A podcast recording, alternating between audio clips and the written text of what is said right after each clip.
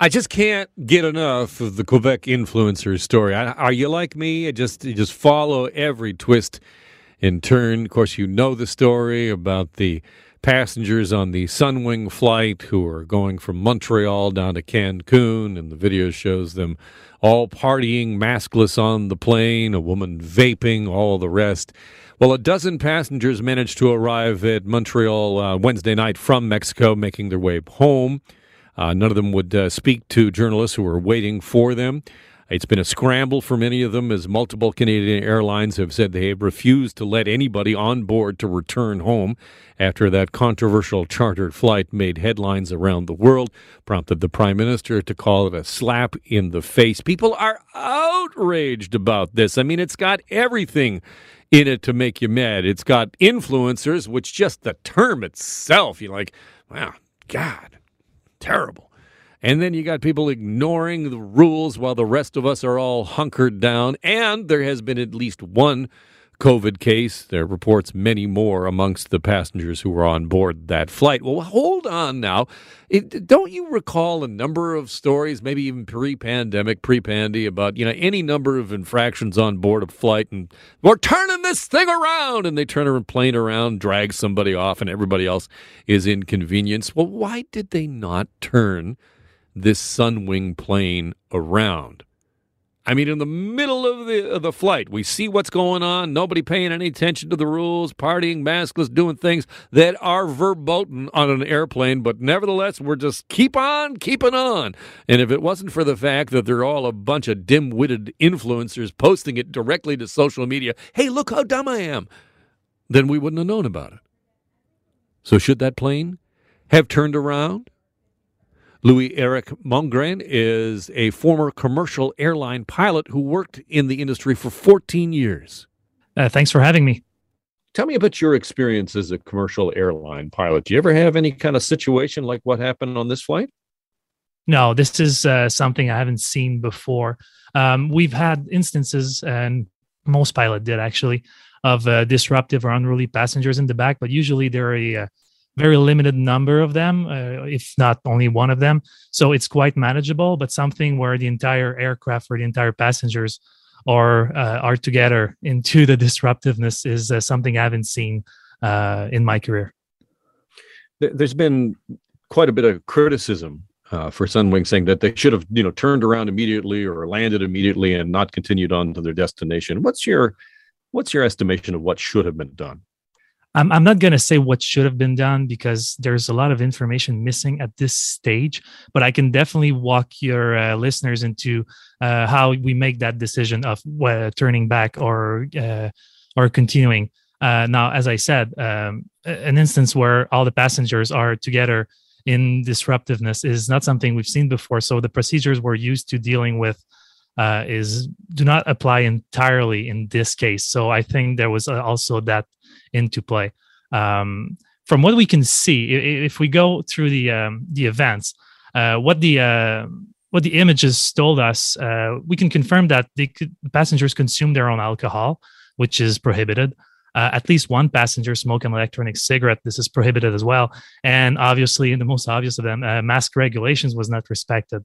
Um, there's also alleged but unconfirmed information about maybe obscene behavior and cabin crew intimidation.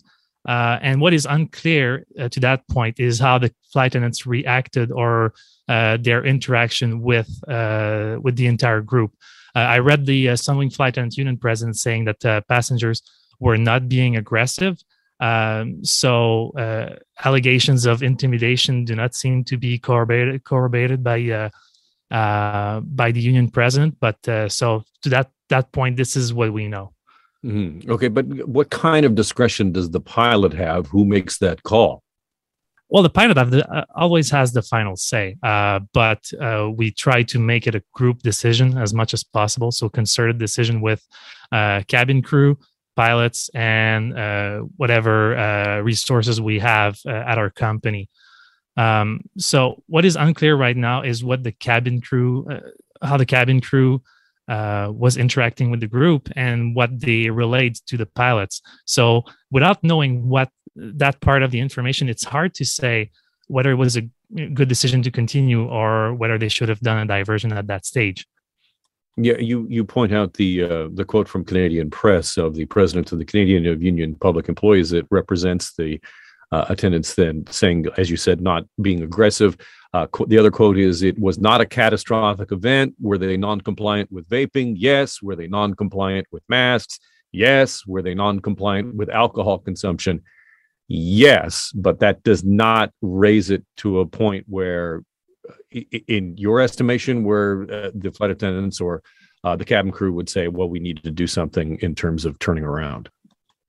I think I think they were put into an impossible situation, frankly, uh, because all of what has been mentioned here is terrible. Like those are all uh, prohibited things to do on board of an aircraft. But at that stage, eh, on a risk analysis basis, um, I think the last thing they wanted was to uh, anger the group uh, as far as they were non-aggressive i think they wanted to keep it that way and putting them into uh, you know by let's say diverting the aircraft and getting people aggressive at that point would might have endangered uh, the flight attendants on board like this is this is a very possible situation as well so you know in the grand scheme of things and I, i'm definitely not saying that it's correct behavior to have on board an aircraft but letting them do that was maybe the uh, uh, these uh, these bad scenarios, if I can say.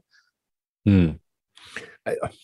Can you just comment on the the public reaction to to all of this? Everything from the prime minister saying it's a slap in the face. This seems to be one of those instances that I don't know, touches us in, in a way, just provokes an emotional response that might actually be, I don't know, is it outsized to the actual, you know, event of what happened? I mean, give me a sense of your level of shock when you saw these videos.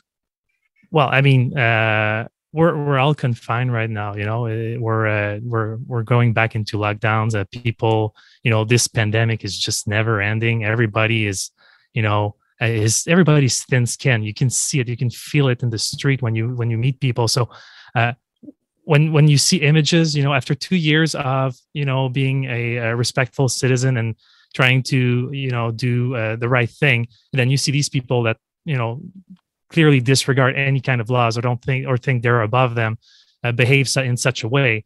Uh, I, I think this is this whole situation exacerbated the the reaction. It probably would not have been as as bad of a reaction from the public let's say in 2019 right. Pre-pandemic this is this is not the quite the story that it is today this is my personal opinion really it's not based on anything uh, from my professional expertise but uh, you know if i'm reading the room i think a lot of people are you know i'm i'm doing uh, homeschooling with my daughter right now so when i'm seeing this i'm like you know uh, I, I don't feel i don't feel it's a, i don't feel it's fair and i don't think a lot of your listeners did Louis Eric, thank you for your time. Please be well.